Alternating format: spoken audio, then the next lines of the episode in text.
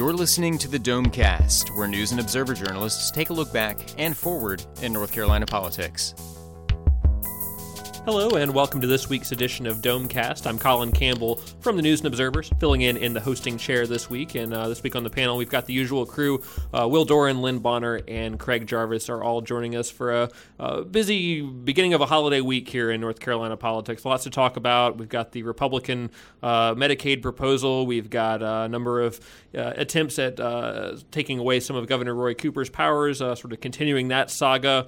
Uh, we've got uh, the governor's first 100 days has, has come through, and then a number of other sort of quirky things going on this week with House Bill 2 related stuff, gay marriage, the ACC uh, getting a, a, bit of another swipe from the legislature, uh, state cat, and uh, some interesting comments by one of our legislators. So lots to talk about. We'll see how much of that uh, we can get to in the next half hour or so. But we're going to start talking a little bit about Medicaid. Lynn Bonner, tell us a little about. Um, how this proposal came up and what would it actually do? Why do Republicans not want to call it Medicaid expansion? Yeah, Medicaid don't call it an expansion.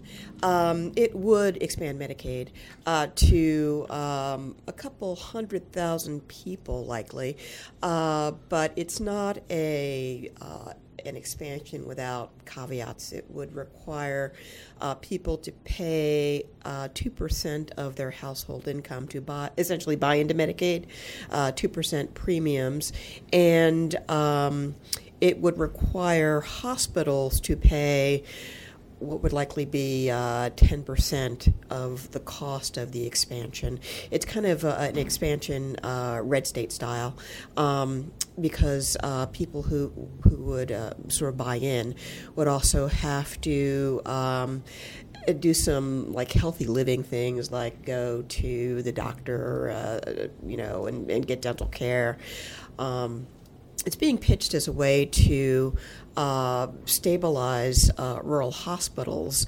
Um, and it's notable because it was uh, filed initially by four Republicans. Republicans uh, in the legislature have been uh, very reluctant, or have not to this point said uh, that they want to add to the Medicaid rolls. But now this is this is changing a bit. Um, so we'll see how it goes. Uh, the speaker has already said that he does not like expansion, but uh, Donnie Lambeth, the um, the primary sponsor, said that he's ready with some arguments about how it will help rural hospitals and uh, health and and the state. Democrats seem to be on board with this whole idea. There or? are Democrats who are uh, signing on to this legislation. Um, considering that um, part of the proposal is to have hospitals pay part of it, which is what uh, Governor Cooper had recommended um, back in January, he did not have anything about premiums or anything like that. But if there's going to be any kind of expansion in the state, um, it's uh, you know this is as close as Democrats are going to get and uh, any sort of sense for the chances of passage? I mean, if, if, Tim Moore doesn't support it, would it get a hearing? And then I assume the Senate may be an even more yeah, uh, it, it thorny place for yeah, this kind of it idea. It seems uh, really. Uh, it's going to have a it's going to have a, tough a, a, tough row in the legislature. Um, lots of Republicans just are not convinced that this is the way to go. Um, so, uh, but we'll see. You know, I've, I've seen things uh, happen in the legislature I never thought would happen. Yeah, I think uh, we were all surprised at this even coming up as an right, idea. Yeah, and maybe it does have a chance. But, you know, this argument about rural hospitals has been made before. I mean, the Hospital Association made this argument uh, when the ACA was ACA, ACA was passed, saying, "Well, if we don't expand Medicaid, it's going to hurt rural hospitals." They didn't get very far with that with that argument. Um, I'm not sure uh, if making it again is going to help, but maybe Lambeth has some some uh, new numbers he can show. Um, and another point, the uh, Hospital Association hasn't said whether it's on board with this idea of having the hospitals pay what the state would pay. Um, it's going to would cost them a lot. Of course, they have to balance um, the uncompensated care that they provide um, now, the money they lose with what they would have to pay essentially to have more people on Medicaid. So that's going to be an interesting calculation. We see we'll see how that turns out uh, later this spring. All right. Thanks, Lynn, for that. Uh, we'll see where that ends up uh, later on in the session. Certainly, the crossover deadline coming up soon, so that could make things a little bit uh, thorny for that proposal. But uh, as far as things that are uh, going full speed ahead, the effort to take away some of Governor Roy Cooper's powers is uh, not having too many stumbling blocks now. Craig, tell us a little about where we stand with that and what's new this week on that front. Well, I think we have probably sown the seeds for one or maybe two vetoes with a couple of bills that we've talked about before on on the podcast. One is the uh, merger of the elections and uh, ethics boards. Uh, the governor has said he would veto that. Uh, still passed with, uh, uh, you know, I think probably enough votes to sustain a veto. Um, and then the other bill was the reducing the size of the Court of Appeals from 12, from 15 to 12 judges as the next three judges retire. Coincidentally, or not so coincidentally, those three judges are all Republicans and uh, uh, that would deprive, in essence, the governor of uh, the ability to appoint replacements. So um, those are the, those are heading down the pike. The legislature's uh, you know kind of moved them very quickly, and uh, my understanding is the governor isn't going to probably do anything this week. Um, by the time you have heard this uh, podcast, so maybe by Monday or Tuesday we will see that. Yeah. So with the judge thing, is that given any sort of non-political justification, or the Republicans pretty open about, hey, we'd really like to increase the percentage of Republican judges we've got over there? Uh, both. Uh, they have said this is for uh, for streamlining and just makes sense to to uh, operate government this way. This way, that ethics and and um, uh, actually lobbying is part of too. Lobbying regulation and uh, elections are all kind of in the same wheelhouse. So that would that would make sense. They came up with some data that shows the Supreme Court needs more work, and the Court of Appeals uh, needs some needs to uh, have less work. Uh, that data did not come from the Administrative Office of the Court. It's a little unclear where you know they were kind of roping in a bunch of different data from different sources and. Uh, and accused of doing that for political reasons, but then also um, at least one legislator, I think it was probably Senator Brock, who said, "You." Um, you're right. Um, we want to have a political advantage here. This is what the Democrats did several years ago when they increased the number of judges on the appellate court. So, uh, of course, it's political. Yep. More more to come in that saga, and definitely some vetoes. I wonder if that that may be the subject of another lawsuit, and whether the current lawsuit on the election board stuff is going to get much of a change out of this whole uh, new plan for the election board? Yeah, we I'd say we just don't know. We'll see how it, see how it plays out. We're waiting for some. I think there's some timing involved here because if there isn't a court challenge, then uh, uh, the governor or um, uh, nominees to the new this new merged board have to be submitted to the governor, and the governor has to make a uh, choice among those by sometime in May. Does that sound right? Um, that sounds right to me.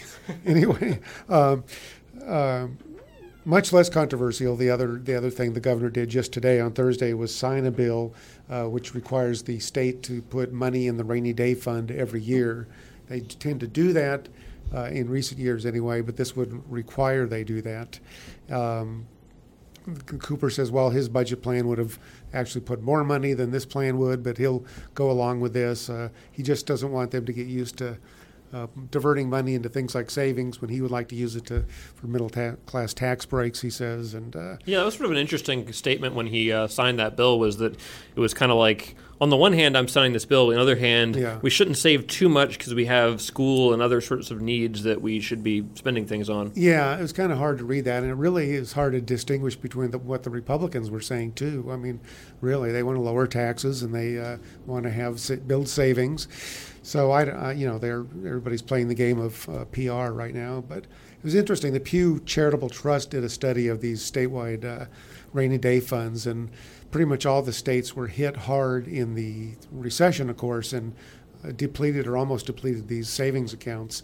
And they're just now, over the last few years, have uh, about seven years, have begun to build them back up. And this report kind of took a measure of what states are where. North Carolina is still trying to uh, struggle to the uh, to to get in a better position. But the idea is this this commitment to this savings will uh, will help them, you know, in the long run. Yep. All right. Thanks for that, Craig. And while we're on the uh, governor beat, uh, Will, you did some reporting on the uh, first 100 days, the sort of uh, first measurement point for a, a, new governor. That happened this week. Uh, tell us about where uh, Roy Cooper stands right now as far as his promises go. Yeah, um, first 100 days, very eventful, as our faithful listeners will know. Um, one of the political scientists I talked to for that, Andy Taylor from NC State, um, hit on some of the things that Craig was just talking about. Said basically the probably the main theme of Cooper's first hundred days is the the power struggle with the legislature and I think that will probably also be a theme of his second hundred days and third hundred days and on and on. Um, probably the entire term, unless something drastic happens in 2018. Yeah, yeah, but you know, obviously very defined by you know these these lawsuits, these power struggles, you know, all the bickering and squabbling, um, and then obviously there was the whole HB2 issue, uh, the repeal and replace, um, which you know really defined uh, you know kind of the the other half of the publicity that Cooper's been getting and. Uh, part of what we looked at too is, uh, well, one thing that I've been doing with PolitiFact is we've been tracking some of Cooper's campaign promises, and we have uh, issued at least initial rulings on about five or six of them, um, and so we looked into those in the piece too, and if you're interested in those, uh, go check out the article. I'm sure if you Google Roy Cooper first hundred days, News Observer, you'll find it. Um, but the uh, the big one um, was obviously uh, his promise to fully repeal HB two. Um, we uh, we've ruled that one now as a compromise. Um, it's not a promise kept. It's not a promise broken. It's a compromise, and I think you know most people would agree with that. Uh, you know, he got rid of obviously the bathroom ban and some of the other things, kept uh, kept the bans on local ordinances. So you know, in the end, not everybody was happy, which is always the truest sign of a compromise. There are also some other ones that we just uh, rated as in the works, which is basically the PolitiFact lingo for well, you know, there's been a little bit of action, but he proposed something. It, right, it's about the extent of it, but right, exactly. And a lot of those are exactly that. Um, Cooper proposed doing something in his budget that he promised on the campaign uh, that he would do, and um, actually uh, had a pretty interesting quote from uh, Ken Eudy, his senior advisor, when I talked to him, uh, who said that uh, th- they're looking at that budget as a moral document. Um, it's really a good way to look at it. Really, any governor's budget is probably a, a moral is the term everyone would work, use, but certainly it's uh, it's not really a policy document that's going to necessarily uh, find its way to law. Exactly, because as I'm sure all of you lovely listeners know, the governor does not actually pass the budget. That is the job of the General Assembly. The governor merely suggests, you know, what he wants them to do, and so probably a lot of these things are sort of pie in the sky ideas. Um, but for instance, one thing that we looked at was a promise to make uh, community college tuition free. And he's been going all over the state with that one. I think he had an yeah. appearance this week on uh, promoting that idea. Yeah, a couple weeks ago, he made four or five stops in a week. Basically, every day he was in Asheville. He was in, I think, Richmond County. He was in Wilson. Yeah, it kind of reminds of, me with McCrory and the historic tax credits when he was doing like all of these visits. But it, it, tells you kind of what the governor's priorities are out of all the ideas that are floating around out there. Exactly. And one point that Cooper has has made a lot, um, and which is true, is that this program is basically the exact same program that Tennessee passed a year or two ago. And obviously, Tennessee has a Republican governor, a Republican legislature. Um, and it actually came in a little bit under budget for them. They were pretty pleasantly surprised, and they also said that they think that that meant uh, that more uh, low-income people took advantage of it than they had expected. Um, and that that was one of the criticisms that I've heard from some people on the on the right here that it would mostly be a handout to, uh, you know, middle class or wealthier families, uh, since a lot of low income people could you know afford the, or you know could qualify for uh, financial aid anyways. Um, but apparently, just you know, I think the Tennessee example has shown that you know a lot of people maybe don't even realize that they would qualify for financial aid. So when they hear that something's going to be free, they'll go ahead and apply. But um, but yeah, that was just one of uh, of several different promises, and the rest were all kind of education or you know, economy and tax related that we looked at. So. Uh, another plug for people who are interested, go check that out, or just go to PolitiFact uh, to the North Carolina site and click on the little button that says promises, and you can see all of this. Yep. And while we're on the topic of PolitiFacts, you've got a new one coming out on the Stop Act, the uh, attempt by the legislature and others to try to get a handle on the opioid epidemic. Tell us about what you're finding out there. Yeah, well, the uh, the Stop Act pa- passed the uh, the House of Representatives uh, unanimously on Monday, and basically this law would uh, limit the number of painkillers that doctors could prescribe to certain patients on their initial visit. So you know, if you if you had to come in for a follow up visit because you were still in a lot of pain, or if you were, for instance, a cancer patient, uh, you know, they could give you more pills. But if you're just, you know, someone walking in off the street saying, "Hey, you know, I I broke my arm, I sprained my ankle, I need, you know, Vicodin or OxyContin or whatever," uh, they would be limited to I think it's five days worth of. Uh, Yeah, it's a fairly small amount for the first round, but I guess it's really to get at the people who sort of doctor shop. They go to the little, you know, urgent care clinics and say, "Oh, look, I broke my arm," and the next day, "Hey, look, I broke my arm," and so they get a different doctor and see how many prescriptions they can get. Exactly, and, and part of the problem too on that very same issue is that there is currently a uh, an online system uh, to for doctors to list the prescriptions that they've been handing out, but it's um, optional. And another thing that uh, this bill would do would make it mandatory. Um, and I actually uh, talked to the UNC professor, uh, whose name is uh, Kay Sanford, who uh, got that program started in the first place back in 2007, and she's very excited about the possibility that it might become optional. Um, but yeah, one one of the things, uh, anyways, that we looked at for the PolitiFact article was that uh, Greg Murphy, the uh, Greenville Republican that's been pushing this, uh, yeah, legislature's one doctor, and he's sort of the lead guy on this one. Yeah, yeah, he's a uh, a urology surgeon, um, which I imagine is a profession that involves giving out a lot of pain pills. One would assume that would be a painful process.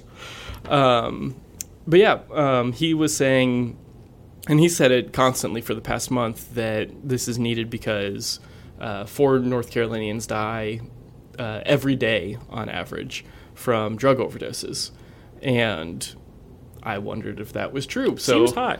yeah, it. I mean, that's that's a lot. You know, Yeah. four every single day. Um, and if you just look at all drug overdoses in total, he's right. Um, if you take out things like cocaine and heroin and only look at the prescription pills that this bill's aimed at, it's more like two a day, which is still, I mean, a very It's a troubling. big chunk of the drug use because I would have assumed that the things you buy on the street might be a more popular way to overdose than pain Exactly, pills. or just more widely available. They're Yeah. cheaper, but no, actually, uh, yeah, pills kill more people than heroin and cocaine combined. Wow. in North Carolina, um, and all drugs kill more people than guns and car crashes. It's, I mean, it really is an epidemic. Um, but talked to some other people. They said that actually, basically, anyone who is using heroin probably initially got hooked when they were taking pills, either legitimately or for recreational abuse. Um, and so they said it's okay to count the uh, the heroin stats, and that kind of pushes it up to like three deaths a day. So um, we gave Representative Murphy a uh, mostly true on that, um, since he he's definitely right that this is you know something that's causing multiple deaths a day. You can quibble about the numbers a little bit, but for the most part, he is uh, he's correct. This is a uh, a very deadly issue that we've got on our hands. Yeah, and that's passed the House now. It's headed to the Senate. I guess we uh, will find out before too long if there's uh, movement for it in the Senate. There is a companion bill, I think, already filed. Uh, it's just a question of when uh, the Senate wants to take action on it. But it does seem like it's one of those things that really has a lot of backing from both parties. I think Attorney General Josh Stein, if I remember correctly, is uh, a big advocate for this bill. Yeah, that he's kind of made that the hallmark of of his first hundred days in office. I don't think anyone has done a story on Josh Stein's first hundred days, but um, yeah, a little, little lower profile. everything I've seen from him has all been about you know stopping the opioid epidemic and you know cutting down on the availability of pills and things like that. So clearly something that has uh, captured the attention about fifteen or twenty years after it started. Yeah, well, and it's certainly a, it's a, an interesting issue, and, and for anyone who's uh, a podcast fan is really interested in going into more of that, the uh, NPR podcast embedded a couple about a year or so ago did a really good series on um, uh, the opioid epidemic, uh, going down and actually into the rooms where people are like shooting up with heroin who've got addicted to pills through you know essentially wow. getting too many pills. So it's a an interesting listen if you want to really get a, a firsthand account of uh, sort of what this problem is like. And clearly, it's a it's a problem here in, in North Carolina as well. Uh, on a lighter note, this week uh, we had uh, some interesting uh, bills make their way through. Uh, the one I was excited about that didn't really get a whole lot of attention because it was Tuesday, which was a, a jam packed day at the legislature because they were trying to get as many bills as possible through before the Easter holiday Okay was the state cat bill has made another uh, return. That's the uh, effort by some uh, elementary school kids out in Rocky Mount to make the bobcat the official state cat. Uh, there was a little bit of discussion about that. There's some concerns that the catamount, the Western Carolina University mascot, maybe should be the state cat, but really they're actually related. so we all got a little bit of a, a biology lesson in the, the Wildlife Resources Committee. Uh, that passed with only a, a few dissenting votes, and uh, we'll see if the, the Senate takes up the state cat bill this year. and I also realize we have uh, a state uh, freshwater trout, I believe. There's a state marsupial that's the opossum. Um, a, a, lot more state uh, official animals than I would have expected or would have really thought we needed. I saw in the national news that Texas is talking about making a state gun, which would be oh. the cannon. So I don't know what North Carolina's state gun would yeah, be. Yeah, I have a feeling some of the legislators uh, probably have some ideas. I don't know if cannon's their gun of choice, but um, I, I, wouldn't be surprised if we went for a state gun at some point. Richard Stevens, are you listening? Stevens, when he was a senator, always opposed these state symbol bills. Uh, so, Richard, yeah, I guess there's no real voice against uh, making these bills happen now. No one really spoke out against it when it was the cat. Um, and we were going to hear more from these state symbol bills this year because I discovered that there's two competing bills for a state spider. Uh, one is the Senate proposal for the Linville Cavern, Cavern spider. One was a uh, House proposal for a different sort of spider. So I don't know if that'll uh, the two chambers will battle out on which spider is better, but uh, it could give us some much needed levity towards the end of the session.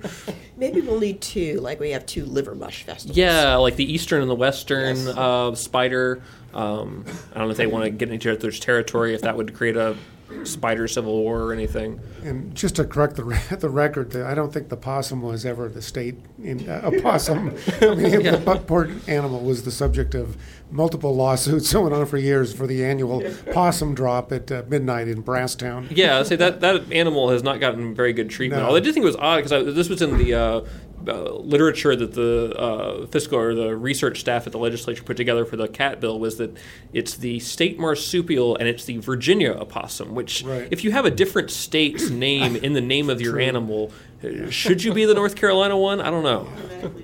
Yeah, I would think that's it a was the subject of an Apodaca bill titled the the Opossum Right to Work Act. Yeah, those were some good bills. I, am kind of sad we I think with the retirement of uh, Roger West from the farthest most western uh, House district, uh, we're, we're seeing a few less possum related uh, bills this session. But you never know. There's still time for, for more possum related action.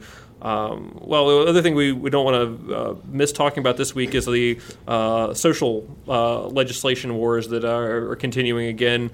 Uh, we had a uh, interesting uh, filing on Tuesday night, right before the deadline, by some of the conservative legislators to reinstate the gay marriage ban, which has been done away with for several years because of the Supreme Court they want to defy the Supreme Court um, and reinstate it. Uh, they say that it's a states' rights issue. The Supreme Court shouldn't have the say in it. Um, and uh, the bill also had a lengthy quote from the Bible uh, describing what marriage should be.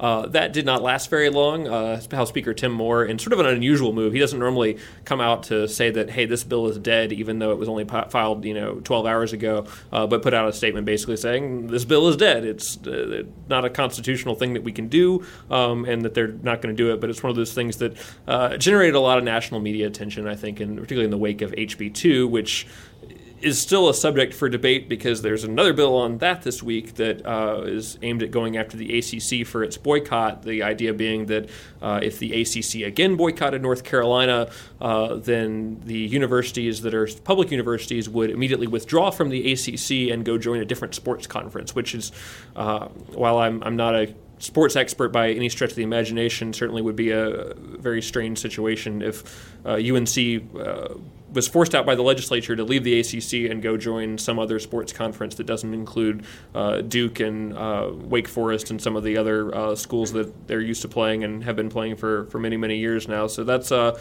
another bill that uh, probably isn't going that far, but has uh, made headlines and landed me in an unusual role of appearing on out of state sports talk radio shows as a commentator, as a person who knows nothing about sports, does not cover sports, but sports and politics just keep intersecting, and uh, we, we can't seem to uh, get away from all that. Um, well, it really shows just how this you know issue just really reverberates around the country. I mean, you you know you were saying you know out of, out of state. I, I think you were telling me earlier off the air you were on in Florida. Yeah, Jacksonville. Florida earlier this week, and then uh, shortly before we were recording this podcast on Thursday, I was on in Florence, South Carolina um, with I guess whoever the afternoon sports talk host is. But uh, they were very interested in knowing because uh, I think particularly anywhere on the East Coast, the ACC is a big issue. So yeah. uh, anything that could really change the face of the ACC, and this certainly uh, would do that if it were to pass, um, and there were to be a boycott, um, is, is, very much of interest to people. And certainly, uh, I know particularly South Carolina, maybe Florida as well. Um,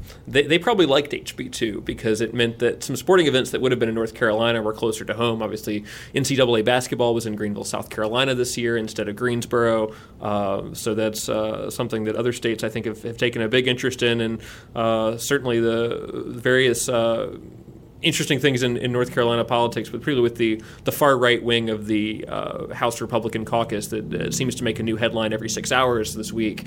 Um, has uh, catapulted into the interest of, of, many national and even international media. Uh, so, plenty going on in, in, that arena, and probably don't need to get too much into it since it's been saturating the news. Um, we're going to take a quick break, and uh, then we're going to be back with Headliner of the Week.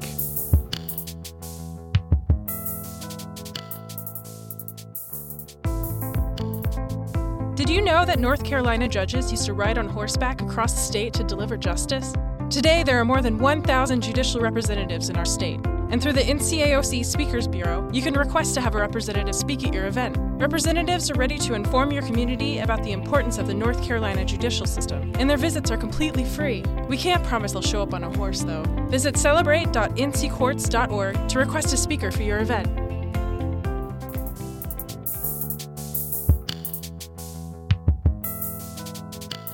And welcome back to Domecast. It is time for Headliner of the Week, uh, the segment where we ask our panelists to uh, name what they think is the uh, biggest headliner uh, of this past week in North Carolina politics, and then we'll uh, choose uh, out of those which one wins the coveted title and the prize that doesn't come with it because it's not really a prize this week on Headliner. So we're going to start with Will Doran. Will, who's your Headliner of the Week? Well, I am playing to the jury with a story that you wrote, Colin, um, and going the dangerous thing of having a reporter in the hosting seat instead of our, our usual editor. exactly. Um, I'm going with Representative Larry Pittman, a Republican from Concord, um, who, uh, in the midst of the uh, the gay marriage uh, debates that you were talking about earlier, said that. Uh, he did not want to get over the fact that uh, the Supreme Court has already ruled gay marriage constitutional because he doesn't think that if uh, Hitler had won World War II, he should have gotten over that. And uh, also, by the way, Abraham Lincoln was just as bad as Hitler. And, and, the Civil War was unconstitutional. And the Civil War was unnecessary. Just to put a little cherry on the top of that one Facebook comment. Which really just seemed to kind of spiral out of control. It came the day after uh, Sean Spicer had been in the news for his own uh, misguided Hitler comments. Yeah, so I think within half an hour of Pittman posting this, and this wasn't even like a standalone post, it was he was on his own Facebook page arguing with some random people who didn't like his gay marriage bill, uh, and then comes out with this kind of uh, big statement that immediately uh, got our attention within a very few minutes, and within an hour or two after that, it was national news. Right. So we had a lot of people uh, learning a little bit more about the War of Northern Aggression this week, um, and but also a lot of people pushing back. Um, you know, on both sides. Obviously, this is something very controversial and you know easy to criticize. You know. Um, uh, I tweeted out a link to your story, and Representative Chuck McGrady, one of Pittman's fellow Republicans, uh, tweeted something to the effect of, "I guess he's not coming to our Lincoln Day dinner this year." Yeah, yeah, that's a very common. I think most county parties in the state have a Lincoln. It's often a Lincoln Reagan Day event, which is, I guess, the two sort of uh, most popular figures in the the Republican Party presidentially. Yeah. Republicans have historically called themselves the party of Lincoln, and I guess in re- recent decades that has also you know shifted to include the party of Reagan, maybe. Um, but yeah, it's just uh, just completely taken off, and you know, like you were saying, I mean, you know, people from the New York Times were tweeting about this. I had celebrities retweeting it, and you know, it's you know, yet yet again. Uh, North Carolina making the national news. Yeah, just, it seems like one, anytime we have these stories that uh, make us look uh, particularly. Um, perhaps in the past, uh, we, we tend to rocket up the charts of the uh, the national news media, and I think this case even got international. I saw a couple of Israeli out, outlets were posting stories about Pittman. Yeah, Larry Pittman, Pittman known around the world. Yeah, a worldwide uh, celebrity and uh, silent now. He has not said anything, although there have been some parody accounts pop up on Twitter that appear to not actually be him. Uh, but we still haven't heard uh, any sort of uh, clarification, apology, anything of that nature from Pittman. Also, haven't heard from the Speaker of the House or the North Carolina Republican Party. In fact, I tried to do the reaction story this uh, today and uh, sort of see what other Republicans thought of this comment. And uh, Representative Jason Saine was the only person I could get to say anything, and he was, you know, fairly strong in his criticism of it being an offensive comment that required an apology. But we're still waiting to hear from anybody else. So if, uh, if Jason Saine from Lincolnton, I might point out. yeah, he, oh, that's true. I didn't even think of that when I called him that he is a Lincolnton Republican from Lincoln County. So, I mean, the dude has to be a fan of Lincoln or he's going to get run out of town. All right, so Larry Pittman in the hat for headline of the week. We've probably given him plenty of attention uh, already as it stands. So we'll turn next to Craig Jarvis. Craig, uh, who's your headliner of the week? I feel like I should probably go with Abraham Lincoln or something, but I'm not going to. I'm not going to stoop to playing to the jury. Um, I'm going to go with podcast. yeah, what the heck? I'm going to go with nurse, nurse anesthetist, if I got that right. Uh, they're making a push uh, again this year to uh, perform uh, what they do, uh, with, not from you know without the direct supervision of a physician. They want to do it with the collaboration of a physician. There's a bunch of different things that they say they're perfectly capable of doing, and the uh, anesthesiologists don't see it that way. So a big fight is kind of brewing. It echoes a, uh fight from a couple weeks ago that surfaced where optometrists wanted to take on certain duties of ophthalmologists, and uh, there's a lot of is it safe? Is it just about access and affordability? You know, uh, so a lot of those health issues are being uh, debated. All right, a little other medical turf war with the nurse anesthetist. Am I? That sounds better than what I did. I yeah. think I'm pronouncing that right. I'll probably get a lot of calls from people in this community who may tell me I'm saying it wrong. But for now, I'm going to say nurse anesthetist in the hat for uh, this week's headliner of the week. And uh, the headline I want to see happen if, if this bill happens to fail is that it was put to sleep. Like we, Oh. we can't not do that headline if this bill you. were to be get knocked down at some note of that point. right now. Yeah. All right. Uh, last but not least, uh, Lynn, who's your headliner of the week? One of our Domecast fans suggested Donnie Lambeth, so here we go. Uh, fan service, Donnie Lambeth. Uh, he, uh, as uh, we, we mentioned before, uh, stepped out and uh, from the from the rest of the Republicans and became the primary sponsor of a bill that would add more people in Medicaid with some requirements, some work requ- requirements, and premium requirements, and you know um, some healthy living requirements. But um, heretofore, it's been mostly Democrats talking about uh, Medicaid expansion. So, uh, Donnie Lambeth for uh, ma- making the Republican case. All right, Donnie Lambeth in the hat for headliner of the week, along with nurse anesthetist, if I'm pronouncing that right, and of course uh, the unforgettable Representative Larry Pittman for his uh, comments about Abe Lincoln. Now, as much as I'm uh, tempted to, to go for my own story here on, uh, on Pittman, um, I feel like uh, filing a, a bill in a very uh, complicated process with some pretty uh, sweeping results if it passes is probably a, a bigger deal than uh, one person commenting on, on Facebook, as incendiary as it, it may have been. So I'm going to go with uh, Donnie Lambeth, uh, figuring that if this bill happens to pass, um, I don't know what we're going to call this new uh, healthcare plan, Donnie Care, kind of like uh, Obamacare. so we'll yeah, see. Maybe. Yeah, all right. Uh, Donnie Lambeth is our headliner of the week, and that uh, brings us to, to the end uh, of this week's edition of Domecast. I'm Colin Campbell. Thanks so much for listening in this week, and we will talk to you next week. You've been listening to the Domecast, a production of the News and Observer and the Insider State Government News Service. You can keep up with the conversation by reading Under the Dome in the daily print edition or online at newsobserver.com. The Insider is found online at ncinsider.com.